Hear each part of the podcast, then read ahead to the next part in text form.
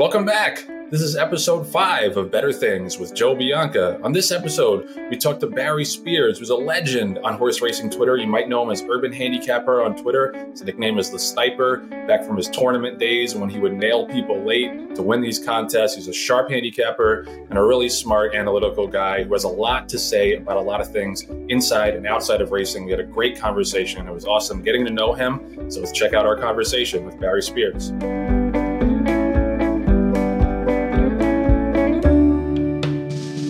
So thrilled to welcome this next guest to our fifth episode of the show. You may know him as the sniper. You may know him as Urban Handicapper. You may know him as a celebrity on racing Twitter and a kick ass tournament player. Barry Spears, welcome to the show. Hey, nice to meet you. Thank you for having me on. Great. Yeah, great to have you. I really want to get to know you because I feel like, I feel like I know you because, you know, on, on Twitter, I really feel like you're such a big personality, but I feel like I don't know that much about you and, and your, your history. But I know you're you're an outspoken guy with a lot of opinions, and that's one of the reasons I wanted to have you on the show. In addition yeah. to being a capper, it's, so it's pretty cool uh, because you know when you say that that you feel like you know me, I try to portray that on online as much as I can to be the same person I am there as I am off of Twitter and the internet and all that kind of stuff. So that's that's good to yeah, hear. Yeah, I mean you. Yeah, you're you're you're a relatable guy. So let's let's start from the beginning. Are you, you a New York guy? Did you grow up in New York? No, Boston. I, okay. I, I grew up on north of Boston. Um, I was born in Jersey, lived up north of Boston for ooh, I, I, can't even tell you how long, and then I moved down to Florida in 2009. Been here ever since. Gotcha. Because um, I, I, feel like I read something about you going to Belmont Aqueduct and stuff. Oh yeah, um, yeah, definitely. Uh, my just, grandparents lived in the city, um, so gotcha. when we used to go visit them, we used to go to the track, and that's how I kind of got introduced or initially. Cool. Yeah, so let's let's let's start with that. Like how you got started. Like what's is there an early memory in, in racing that sticks out to you, or like an early score that you had that, that got you hooked? Because I feel like everybody's got that story. Um, it was actually when I was eight years old. Um, we used to go to Saratoga Travers Week. So we used to go Wednesday, Thursday, Friday, Saturday, Sunday, and you know I was eight at the time, and and I just loved the horses. I loved the the jockeys. I loved everything about it and then, you know, I kind of figured out that you could win money playing the races. And I, I begged my dad, I was like, Dad, can you just, you know, we go to the breakfast in the morning, they have a seminar where you can learn how to read the racing form. And, you know, can you take me? I want to sit in and watch.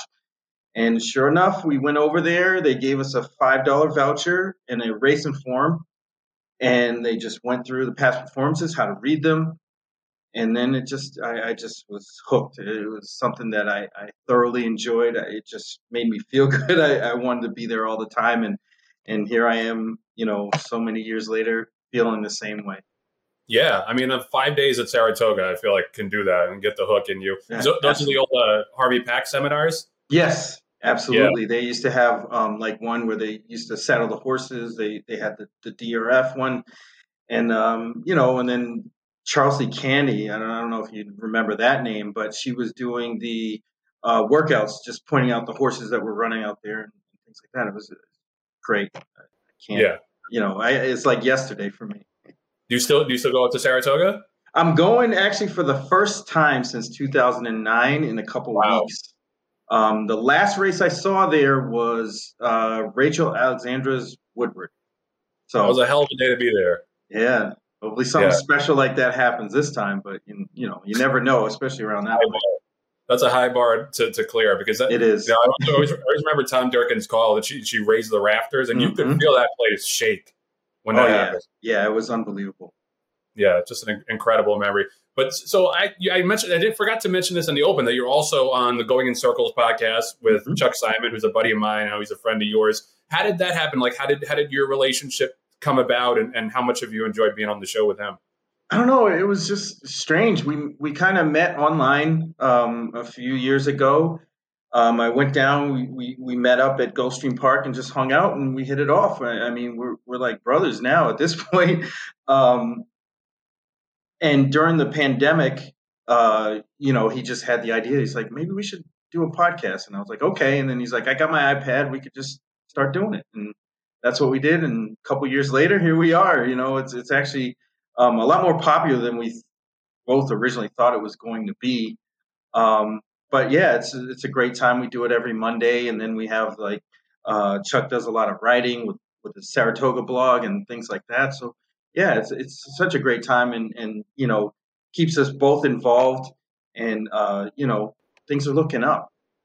Yeah, well, I, I love I love your show. You know, I, I'm hesitant to ever shout out other podcasts because I host I host the writers room, but I think you guys do a good job in terms of like I, think one of the things we pride on us, ourselves on that show is straight, straight talk and not mm-hmm. sugarcoating things, and I think that's something that you and Chuck do really well too. So I, I yeah, that was that was like the basis of what we you know we were both on the same page. We want to just talk the real, you know, nitty gritty about things in the industry. You know, no sugarcoating. We don't have really any ties to any big corporations, any any anyone specifically. I mean, you know, obviously we have friends across the the whole industry, but um, we don't have anything that we have to be worried about um, as far as saying things candidly. So, and, and it works out really good for us in that way. What must that be like? Um. it's such a you know it's it's always like a, a high wire act um, with the industry yeah. because you know you, you don't want to make anybody mad but you also want to get the real information out there as best you can. So we we walk that fine line. It's tough. It's not always easy. I mean as, as long as you're making the right people mad. Like that's that's how i always look at it. You got to piss the right people off. Yeah, I, I, I have that ability. I have an uncanny knack to do that. For sure. Um, so in handicapping, in handicapping circles, you know, you I think you made your name in, in contest play. I, I, remember you as a DerbyWars a guy. Is that still the way you mostly play, or do you do you play more daily? What's your what's your uh, your, your split like now? Um, I actually don't play contests anymore. I, I stepped away from it. I, I one of my friends he's trying to get me to go back into it um, to, to qualify for the BCBC and then uh, head out to the Breeders' Cup for that. Um, so I might do that, you know, the second half of the year. Um, but you know, it was something that helped me actually be a better uh, player through the windows is, is the tournaments because the way you play and the style you have to play in order to be successful, you can't pick favorites. And you know, when I first started, I, would say probably 2014 ish. Um, I was kind of just, you know, trying to feel my way around the, the tournament scene. And then I kind of figured out, watched how other people play, and then incorporated their styles into what I was doing. And then it just helped me progress with, with picking horses that uh, not everybody is going to have. And, and that proved very, very successful when I made the switch back over to, you know, a majority of my play through the windows. Um, because in this game, you have to be different. You can't have the same ideas as everybody else because that's how chalk happens. And I say that all the time, but you know, being just, you know, zigging when everybody else is zagging is is real big because that's how you win those big multi-race bets. Um, you know, where horses just knock people out that that are big prices when you know only a select few have them. So that that's really the goal with what I do, especially with playing multi-race bets. Was there a specific reason you stopped playing tournaments? Um, no, not in particular. I, I not that I got bored of it, but it was just you know um, it was it was a little bit more time consuming than I needed it to be. Um, so I kind of wandered away from it slowly, and then I, I just totally didn't play anymore. Yeah, I mean that's that's the thing that people don't realize is especially if you have early success, it is a commitment. It is oh, like absolutely commitment to, to, try to qualify for those those big contests, and it, it can it can really wear on you. So in, in your day to day play, what what's your typical strategy? You a big multi race player, win place guy, exactas. What do you usually do?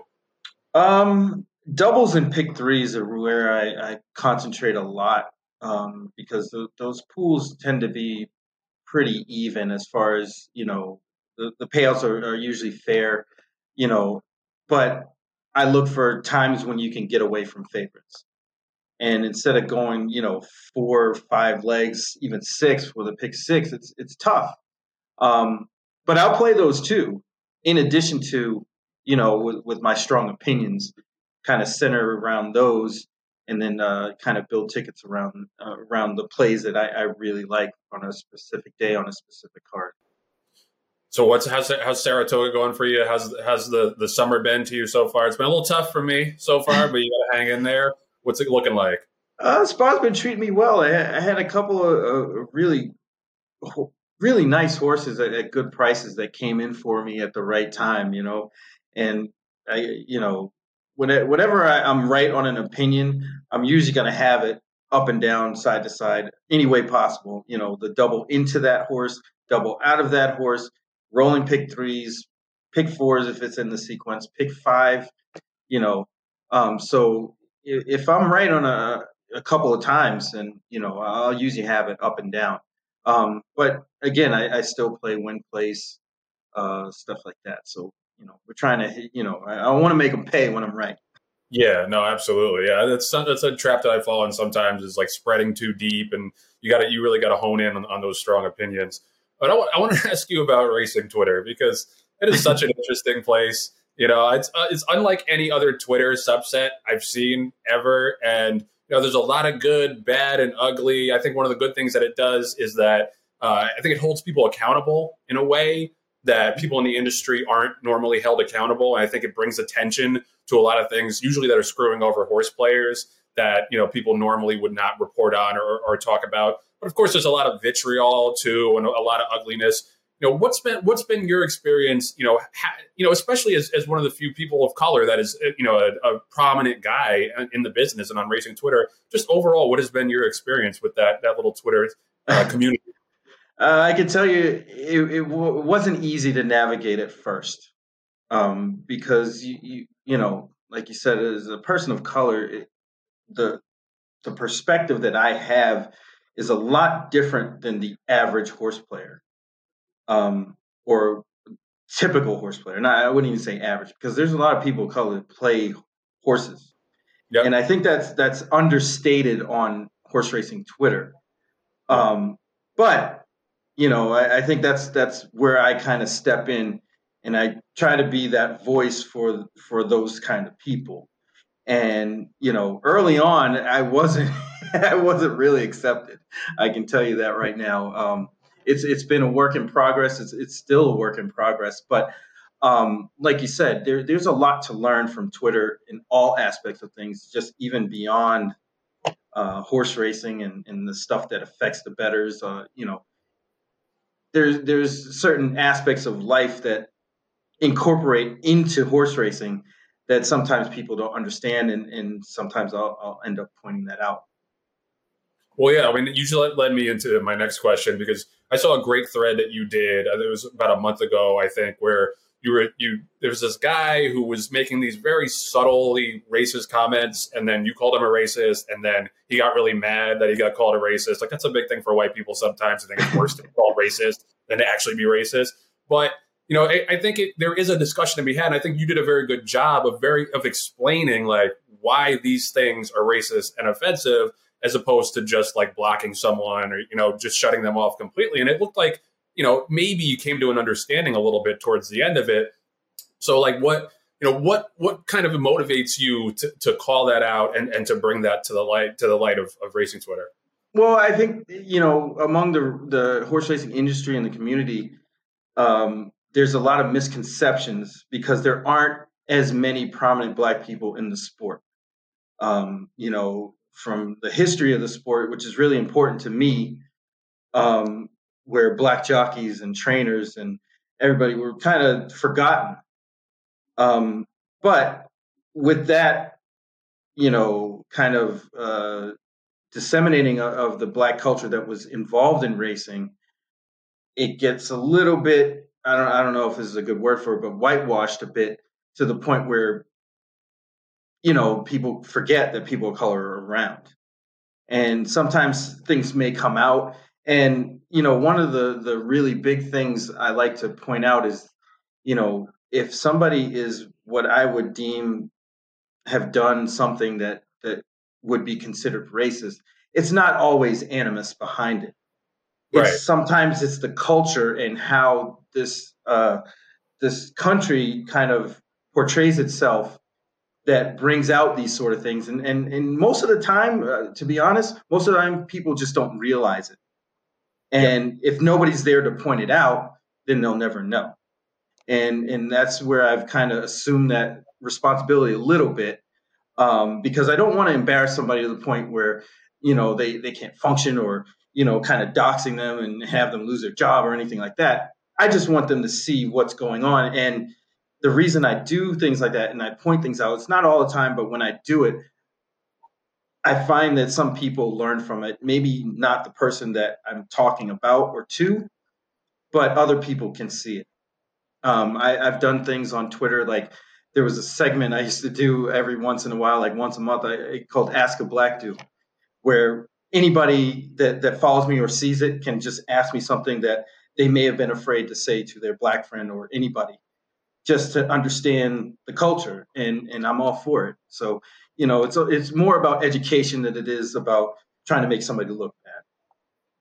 Yeah, well, and I, I think that's that seems like the totally the way to approach it. And I think the discussion becomes so binary sometimes where it's like, well, you're a racist or you're not a racist. And it's like there are a lot of people that are in the middle, you know, that have yeah, absolutely have have racist thoughts that don't that don't even register to them that they're racist, and that's why I think it's it's it's a good conversation to have. And and you know, I, you have to have a lot of patience, I think, to have those conversations. but but for sure, they're, they're definitely worth worth having. But I just wanted to hammer on that point about the subtleties of racism because there there are so many small things that people do that they don't. You know, I think a lot of white people have a problem with the idea of being called racist for anything less than screaming the N word. You know, Correct. like they think yes. unless you're doing that, you know, you can't be obviously racist. So what are other what are some of the subtle things that you or maybe other prominent black people in the business have to deal with that you know can be perceived as racist that are, you know white people don't necessarily think of when when it's happening? Well it, it's it's it's hard because you know twitter isn't technically a real place. So it, it's hard because you see these it's hard because you know you see people in their digital selves sometimes people don't understand what something they might say online could be construed as racist or kind of heading that path especially when it's like comments on on on social issues you know like during the george floyd thing or um you know when riots and, and Kaepernick, Kaepernick was, was, was a big one, one. Um, you know it, it's hard to reach out to people because they can just close their phone or their computer and be done with it. So it's it's definitely harder to reach somebody online to to kind of educate them on things. Um, I can't tell you how many DMs I got just asking me questions, and I'm all for it. I mean, my DMs are always open. You can ask me anything, and, and I'll give you a, a candid response. I mean, sometimes it's not always what people want to hear, but I'm not going to sugarcoat it because there's no point in doing that. You know, it's just what it is what it is. And, and I, I, really don't like that saying but in, in certain situations it applies. Um, but you know and, and i appreciate when people try to learn. Um, it makes me you know feel like i'm getting through to somebody or people are seeing this and, and they're trying to learn and and you know kind of make things better for everybody. And that's really the goal here is to, to get everybody on the same page and, and we can all have fun at the track and, and do what we love to do without any of the, the you know nonsense that, that that can and does get in the way sometimes. Well, it's a way that you can make a difference, you know, just as a, as a regular guy, you know, you might be the only black person that someone interacts with on that day or, or in that Absolutely. week where you can make a difference in, in the way they think, you know, and, and the way they look at stuff. Um, so just kind of the last question on that to wrap it up, because you talk a, a lot about you know the lack of minority representation in the business, and I think that's a huge problem. Was, we were we were on the writers' room. We were talking about. I was like, I feel weird. We're four white guys talking about lack of minority representation. Um, but so so let me ask you, like, what do you think is is holding that back? Do you think it's some like the old you know blue blood ideologies in racing? What what is it? Um, well, I, I know in this industry there's um, a big hurdle that they have to come over as far as you know, this is the way we've always done it. Um, it it's from a lot of aspects of this game, um, particularly with with with minorities. You know, nobody's ever used to seeing um, a black person giving out handicapping analysis on a track feed because they've never been there. Um, I was lucky enough to to get the opportunity to do it with Tampa Bay um, a few times this past winter. I'm going to hopefully do it again this year. Um, but as far as you know, we kind of tried to trace back things, and everybody we talked to didn't know anyone that actually did what I was doing for Tampa Bay Downs. And it's 2020, well, it was 2021, now 2022. You know, it just goes to show you like, where's the gap? Why why is this not happening?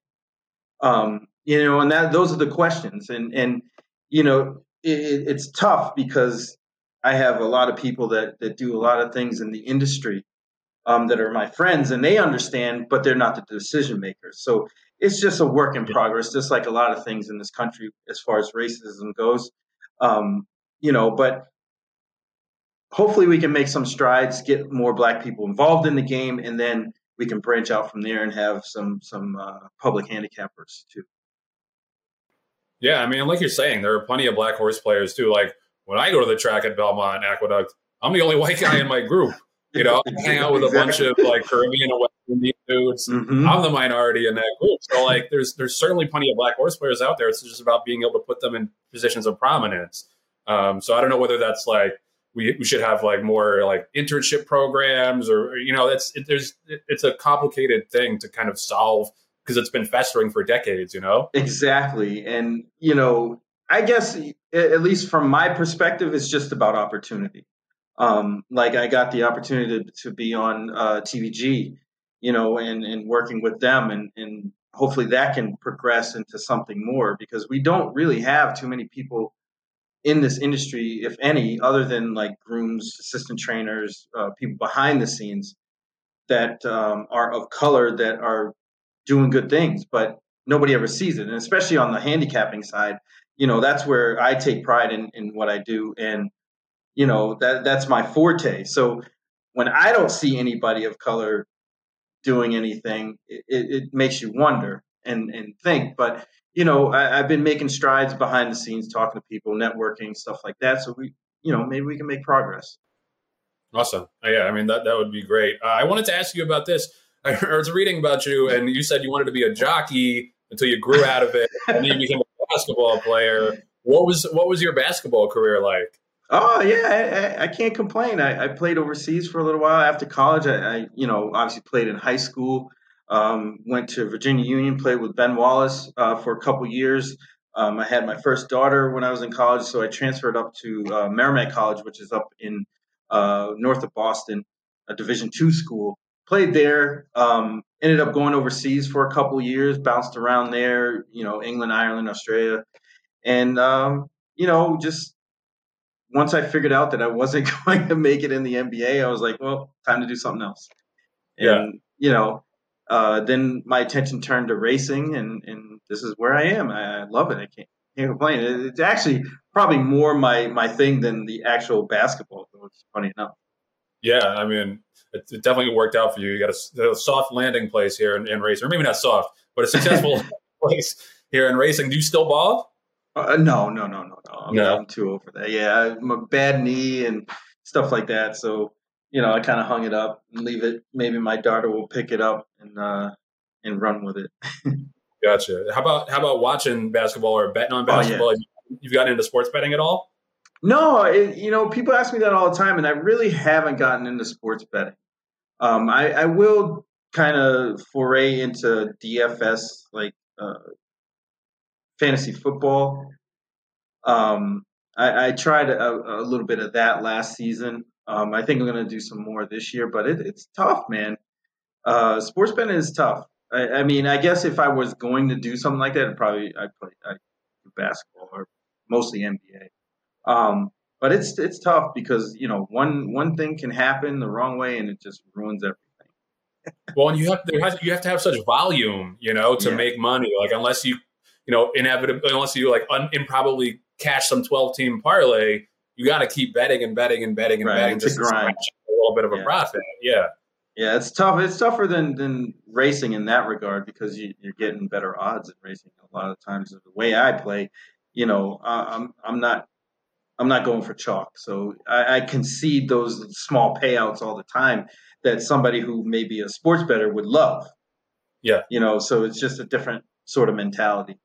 Yeah, well, I was talking to Nick Tammaro on on this show a couple episodes ago, and he was saying like there would be this huge upset in the NFL, and everyone would be like, "Wow, that team was plus four fifty at that Circa or whatever." Mm-hmm. He was like, plus 450 like you're really getting that excited about that like i could find right. you better no that. odds there especially with a team that probably shouldn't have won probably should be like 20 to 1 yeah like right. that will win the game 10% of the time maybe yeah it's it's it's uh it's, it's like you said it's it's it's a definite grind um another question i had is I, do you take people that normally would not go to the track to the track? Like if you introduce people into the business, because that's always a hard thing for me. Because I have friends that ask me like, oh, "I want to go out to," because they know I'm in the business and that I'm passionate about, and they ask me like, "I want to go out to the track with you," and I'm like, "Do you really?" Like, because I'm gonna I'm gonna try to take you over and over and over again. Like, right, I'm, I'm, going. yeah, you know what's funny is um, I was just this past weekend. I, I gave uh, a few of my old teammates uh, some winners. One of them lives in Jersey near Monmouth, and and the other guy lives in Tampa. So I see him whenever I go out there. But um, yeah, you know, the, I, I kind of was talking about it when we were in school, and they, you know, at the time uh, when I transferred to Merrimack, which is in, in Boston, north of Boston, uh, Rockingham Park wasn't too far away, so we we venture up there um, and, and, make some bets, and I, I, try to introduce them to the sport, and they they've picked it up. So um, a lot of my Facebook friends are, are always curious because I'm, I'm putting up pictures of horses and me at the track with my family and, and so on. And like, that looks like fun. And, and I kind of give them the lowdown on, on how things work. And then they eventually try it. So yeah, I, I mean, I'm very passionate about bringing people in the sport, especially people of color, because, you know, again, that's, that's a, an area that's lacking a little bit. Um, you know, I have a cousin that, that went to the races last year. She lives 20 minutes from from Saratoga, and really never went. Wow. And, and and I got her to go, and she ended up getting goggles from uh, Jose Lezcano, and yeah, she, she, loves it, and she's she's making it a thing. So she's going every year now. So it, it you know, you never know where you can make a, a, a fan, and and I'm always on the lookout because, I mean, I'm sure you know, but a lot of other people might not. But horse racing's everywhere whether it's an owner, you know, somebody like like Mike Repole used to do vitamin water. He's in the business. Like, oh yeah, and I and I pointed out to my wife and my family all the time. I was like, oh well, that person owns a bunch of horses. You know that? And I was like, no, no. It's like, oh, it's a big thing, and and then it just escalates from there, and it's it's all positive. It's definitely true. Like I, we were watching the, the Stanley Cup final, and Erik Johnson was like celebrating. Right. Like that guy's been on our show a couple of times. So yeah, you it's you would you'd be surprised. I think most people would be surprised where owners pop up and, and where horse bettors pop up throughout the rest of sports and, and the rest of society. So I totally agree with that. The only thing I tell people is like, you know, it's not for people who have a short attention span. You know, no. I mean, it is, it is in the fact that the race itself is short, but in terms of handicapping, it's not something that you just want to do like that. It's something that's going to require a lot of work and a lot of studying to be successful at it. And I think that that is the snag for a lot of people is is you know, it's nice to go out to the track for a day, you know, get a couple bet a couple winners, have a couple of drinks, but then, you know, it's it's hard to get them to to be their own handicappers, at least in my in my experience.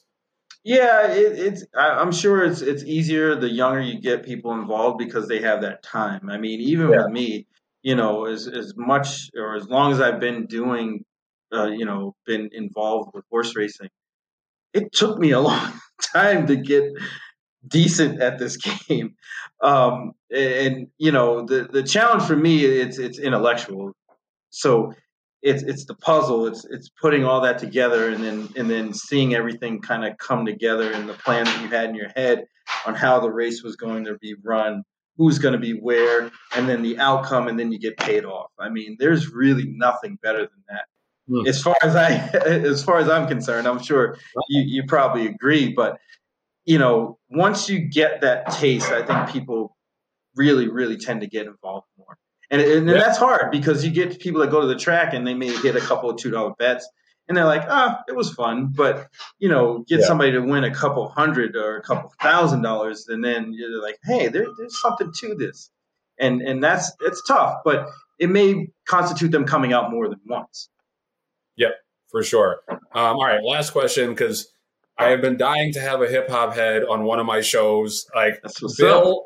Bill, Bill, my co-host on the Writers Room doesn't even know who the Weeknd is, so you can kind of, can kind of extrapolate from that what I'm dealing with. Uh, I saw you. I saw you post a video of uh, Jay Z's "Where I'm From," which I had never seen the video before. I love that. Love that song. Obviously, I'm from Brooklyn. Um, I had never seen that before. But like, who did you grow up on? And then part B of that question is, do you mess with any of the new rappers? Because I really, I don't, I really don't. But let's hear what you got to say. Oh man, jeez. I mean, honestly, I, I can remember my older sister, you know, bought a, a cassette tape. I, I'm dating myself right now. Cassette tape of Run DMC and and Roxanne Shante way back in the days, like when the beginning of rap. Um, but you know, Run DMC was always one of my favorites. Uh, Public Enemy, Chuck D, who actually follows me on Twitter. I was I was like Wow. starstruck when he followed me. Um, man, it's just I, I I, mean, love it all. We're in racing, so yeah, it makes sense. The power. yeah, yeah. Actually, he he kind of retweeted something I had that was talking about um, how come we don't have you know music videos with horse racing in it. How come there's not many black people? He's actually asking the same sort of questions that we were asking. Um, and you know, I, I kind of went back and forth with him really briefly. Uh, but yeah, it was, it was it was really cool to see that people notice. Um, but I mean, as far as rap goes, man, I love it all. I mean, I like the new people. I like Twenty One Savage. I like I like all of them. I, you know, it's all good. It's all creative to me, and I and I and I really identify with that kind of creativity on on any kind of level. I know things. It's like when people talk about the NBA. You know, the, the '90s were the best, and this, that, and the other. Um, for me, same thing with the NBA. They don't get worse over time. It's Yeah. just different. You know, it, it's just a different feel, a different angle, different perspective because the world changed. So, you know, the, the rappers adapt, and, and I appreciate all of it. So what you're telling me is that I'm old, and that's why I don't like any of the new rappers. Now, Yeah, guess. maybe. no, I mean, I, I, I, I still listen to the old stuff too. I mean, Yeah. from Southern rap and West Coast rap. I mean, all the different sections. I try to listen to everything, but I mean, I, I do have to say, I kind of like the older stuff a little bit, like that golden era of rap, like you know, 2000 to 2007 ish. there you go. Yeah. That's that's the For me, it's like spot. like 2006, something, yeah, in Yeah. there. When Jay Z and DMX really started popping off, Right. and then you, like you said, you had this, you had the Southern Infusion in the early 2000s, so like Nelly and Ludacris. That was where it was. That was where it was best for me too. Yeah, Yeah. man, I love it. I All love right, it. all right. Yeah, Anything you know, it's funny. It's funny because people on Twitter kind of picked up on some of it, which is cool because people that are, you know, uh, I identify with or made a connection with. You know, I- I'm a I'm a black guy from from Boston to a white guy that's that's in Nebraska. So you know, it's it's brought us together, the horses and the rap. So best of both worlds. All we got to do is, is get Bill Finley to come along eventually. We'll get him. We'll get him. That's the goal. All right, Barry, this has been so much fun, man. I, re- I really enjoyed getting to know you, and I, you know, I, I really, truly, sincerely appreciate what you're doing in, in the business, and I think you're such an important voice, not just on racing Twitter, but overall in the industry. So, so thanks for coming on and talking to me, man. I appreciate appreciate all the kind words. I think you're too kind, but I'll, I'll take it. Um, thank you so much for having me on. It- It's been real good to talk. Absolutely, man. I hope to get, hope to see you in person one day too, or maybe at Saratoga. There we go. Yeah, 11th through the 14th. Good. Good. Right, so this is the Breeders' Cup handicapping segment, sponsored, of course, by the Breeders' Cup. The World Championships will be held later this year at Keeneland on the first weekend in November. First off, let's see how we did last week. And it couldn't have been a much better start for our handicapping partnership with the Breeders' Cup. It was one of those rare, beautiful scenarios where the race pretty much unfolded the way I expected. In the Haskell, with the cheap speed pushing Jack Christopher through two fast fractions, Cyberknife saving ground on both turns and finding enough of a seam to make his off the pace bid before just holding off Taiba on the wire. So easy game, right? We had $70 to win on Cyberknife, who was an overlaid 7.8 to 1, which returned a juicy $616. And we cashed the pick four also with single Search Results coming through in the Molly Pitcher for another $152.45. Total return on $200 wagered was $758.45 for a profit of $558.45. And our $2 ROI stands at $7 and 59 cents. It's going to be a little difficult to improve a ton on that ROI in this week's Breeders' Cup Win and You're In challenge race, which is the grade one $1.2 million Whitney Stakes at Saratoga. It'll be run this Saturday, August 6th. The second most prestigious and significant race out of the entire star studded Saratoga meet, behind only the Travers. The Whitney is, in my mind, tied with the Met Mile for the most important race for older dirt horses in America, other than the race it serves as a qualifier for, which is the Breeders' Cup Classic. Named after the Whitney family, an institution unlike any other in Saratoga, the Whitney's been run every year at the spa since 1928. It was originally run at a mile and a quarter before being shortened to its current distance at of a mile and an eighth in 1955. It was won last year by eventual horse of the year Knicks Go, and this year's renewal features a high quality six horse field, out of which there are five Grade One winners and two horses in particular who would vault to the front of the horse of the year debate with a victory. It's as legitimate of a grade one field as you can have outside of the Breeders' Cup. So now let's figure out how to make money out of it. The likely favorite, although not overwhelming considering the quality of the field, is Life is Good. I think he'll probably end up going off at around six to five or seven to five. He's shown brilliant speed in all nine career starts, and he's carried it to victory in seven of those races. He successfully stretched out to a mile and an eighth earlier this year in an impressive Pegasus World Cup victory where he defeated the aforementioned Knicks Go before fading late in the mile and a quarter Dubai World Cup. He returned home with an easy five length win in the John A. Nerud at Belmont, earning a career high 112 Beyer. This close second choice, I think about two to one or five to two, will be Olympiad. He's undefeated, five for five this year. His last four wins came in graded stakes. He pressed a fast pace in the Stephen Foster last out and scored by two and a quarter lengths with a 111 Beyer. The other two main contenders on figures are Hot Rod Charlie, who had a terrific three year old season that included a 111 Beyer win in the Pennsylvania Derby, and American Revolution, who captured the Cigar Mile and was second behind Olympiad in the Stephen Foster with a career high 108 Beyer. Happy Saver and Zoomer complete the field. The former is a grade one winner in the 2020 Jockey Club Gold Cup, but both are a bit too slow on paper to compete with the other four. So the key question in this race for me is how fast Life is Good goes early, because there's no legitimate question whether or not he's going to get the lead. He drew outside, so he doesn't have to be completely gunned as if you as he would if he broke from the rail. But Irad Ortiz, I think, is going to want to clear by the early part of that clubhouse turn. So does he take it to them from there and open up like Knicks Go did last year in the Whitney, potentially going too fast, or does he try to throttle down some and save energy for the stretch while allowing the other horses to keep him in their sights? My guess is that he's going to play catch me if you can. That speed is just too much of a weapon, which I think could be bad news for Olympiad, who I'm generally a huge fan of. Though he's been a terrific, he's had a terrific year, and his race in the Foster was a legitimately huge effort. Olympiad has had basically the same trip in every one of his wins this year. He sits just off the leader, gets the jump on the closers, and he holds strong in the final furlong. His come home splits are terrific. He's proven himself multiple times at, at this distance, but I just don't know that he's going to have that same punch if he has to chase a loose leader with the level of elite speed that Life is Good has.